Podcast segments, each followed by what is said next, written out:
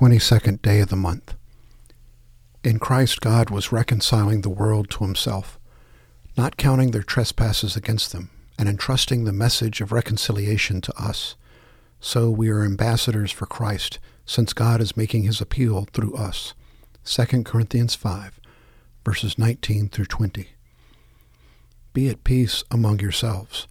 1 Thessalonians 5, verse 13. The seventh beatitude Happy the peacemakers, they shall be called sons and daughters of God.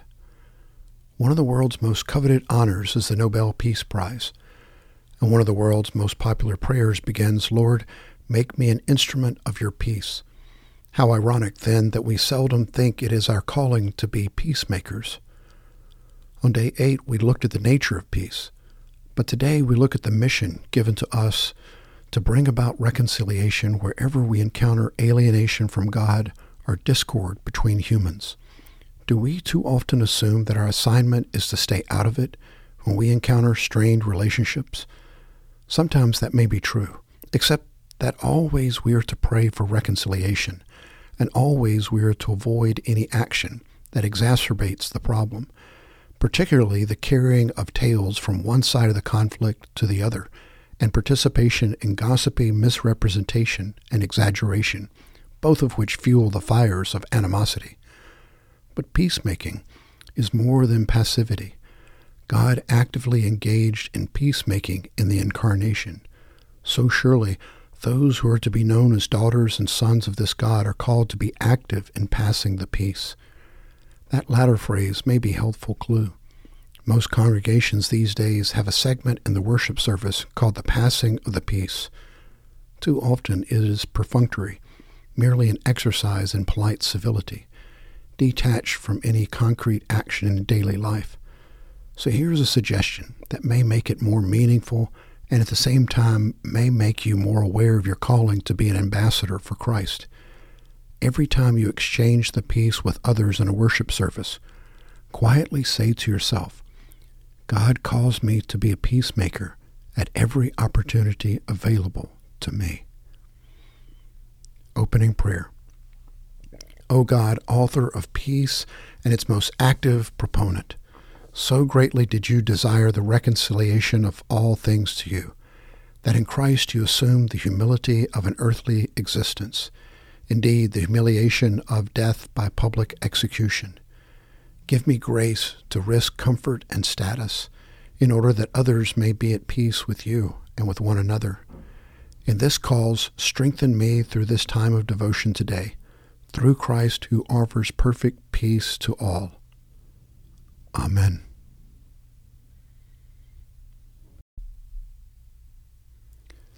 Psalm 122 When they said, Let's go to the house of God, my heart leaped for joy. And now we're here, O Jerusalem, inside Jerusalem's walls. Jerusalem, well built city, built as a place for worship. The city to which the tribes ascend. All God's tribes go up to worship, to give thanks to the name of God. This is what it means to be Israel. Thrones for righteous judgment are set there, famous David thrones. Pray for Jerusalem's peace. Prosperity to all you Jerusalem lovers. Friendly insiders, get along. Hostile outsiders, keep your distance. For the sake of my family and friends, I say it again live in peace. For the sake of the house of our God, God, I'll do my very best for you. Deuteronomy chapter 9, verse 23 through the fifth verse of the tenth chapter. When the Lord sent you from Kadesh Barnea, saying, Go up and possess the land which I have given you, then you rebelled against the command of the Lord your God. You neither believed him nor listened to his voice. You have been rebellious against the Lord from the day I knew you. So I fell down before the Lord the forty days and nights which I did, because the Lord had said he would destroy you. I prayed to the Lord and said, O Lord God, do not destroy your people, even your inheritance, whom you have redeemed through your greatness, whom you have brought out of Egypt with a mighty hand. Remember your servants, Abraham, Isaac, and Jacob. Do not look at the stubbornness of this people, or at their wickedness or their sin. Otherwise, the land which you brought us may say, Because the Lord was not able to bring them into the land which he had promised them, and because he hated them, he has brought them out to slay them in the wilderness. Yet they are your people, even your inheritance, whom you have brought out by great power and your outstretched arm. At that time the Lord said to me, Cut out for yourself two stone tablets, like the former ones, and come up to me on the mountain, and make an ark of wood for yourself.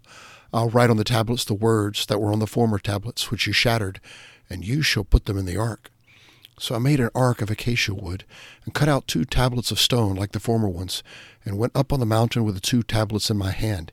He wrote on the tablets, like the former writing, the Ten Commandments which the Lord had spoken to you on the mountain, from the midst of the fire on the day of the assembly. And the Lord gave them to me. Then I turned and came down from the mountain, and put the tablets in the ark which I had made, and there they are, as the Lord commanded me.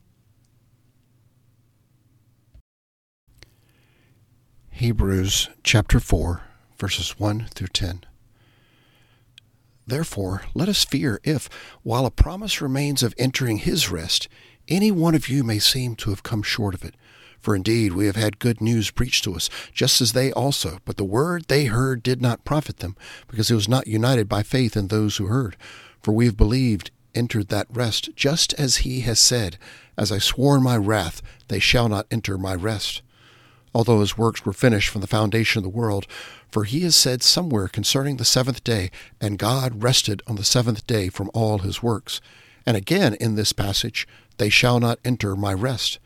Therefore, since it remains for some to enter it, and those who formerly had good news preached to them failed to enter because of disobedience, he again fixes a certain day, today, saying through David, after so long a time, just as he had said before, Today, if you hear his voice, do not harden your hearts. For if Joshua had given them rest, he would not have spoken of another day after that. So there remains a Sabbath rest for the people of God. For the one who has entered his rest has himself also rested from his works, as God did from his. From the Gospel of John, chapter 3, verses 16 through 21. For God so loved the world that he gave his only begotten Son, that whoever believes in him shall not perish, but have eternal life. For God did not send the Son into the world to judge the world, but that the world might be saved through him. He who believes in him is not judged. He who does not believe has been judged already, because he has not believed in the name of the only begotten Son of God. This is the judgment that the light has come into the world, and men love the darkness rather than the light, for their deeds were evil. For every one who does evil hates the light, and does not come to the light for fear that his deeds will be exposed.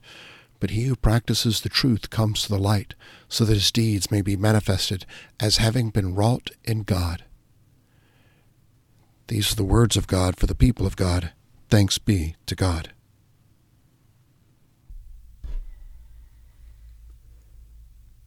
Thursday's prayer.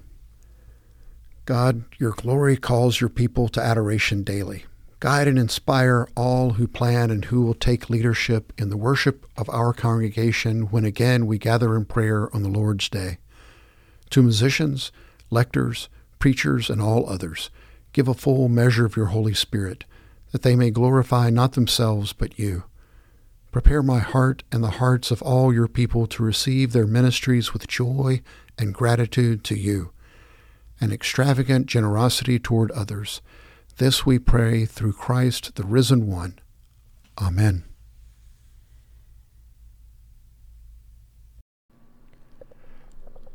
A prayer for the sick and those who minister to them. O God, in your compassion made known in Jesus, Look with favor upon those who are in distress because of illness or accident. To them give hope and patience and the ability to entrust themselves to others and to you. Enable physicians and nurses and all who assist them to use their training and skill in the service of your healing love. Help them to minister to those in need with both hands and hearts of mercy. Reveal the closeness of your presence to those who suffer and also to all family members and friends who care about them and work to alleviate their discomfort and anxiety. according to your wisdom and will, restore to full health those who have yet much work to do for you on earth. To those who must endure long term illness or physical incapacity, give patience and understanding for new kinds of service in the world. Prepare for death those who shall shortly confront it, that they may walk through the valley without fear of evil, with confidence that on the other side they will enter fully into your presence where sorrow and sighing are past. Receive this prayer through Christ who came among us that we might have life and have it abundantly. Amen. The full version of the Serenity Prayer. God, grant me the serenity to accept the things I cannot change, the courage to change the things I can, the wisdom to know the difference living one day at a time, enjoying one moment at a time, accepting hardship as the pathway to peace, taking as He did the sinful world as it is, not as I would have it, trusting that He will make all things right if I surrender to His will, that I may be reasonably happy in this life and supremely happy with Him forever in the next. Amen.